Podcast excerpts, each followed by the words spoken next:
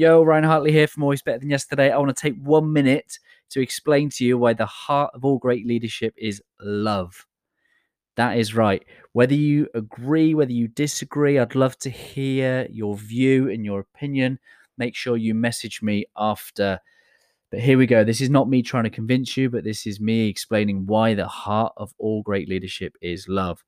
Love brings a sense of oneness, it focuses on what unites us rather than divides us. This sense of oneness raises the empathy of the leader.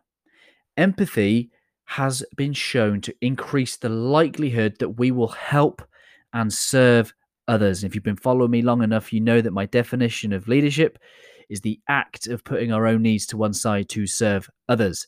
So, greater empathy, greater serving, it's better leadership. Anyway, back to the topic, Ryan.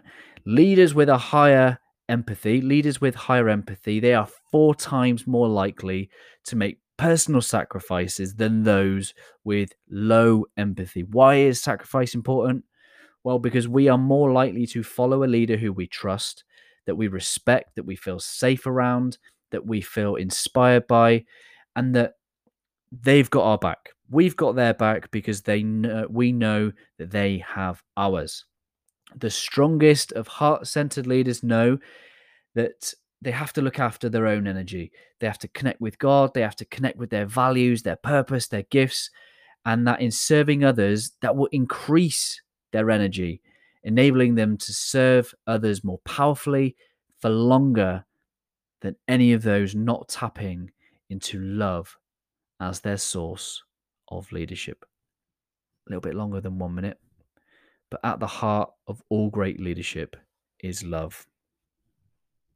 I'd love to hear your views, love to hear your opinions, love to hear what resonated with you in that two minutes. Thank you for listening, guys. I always appreciate you.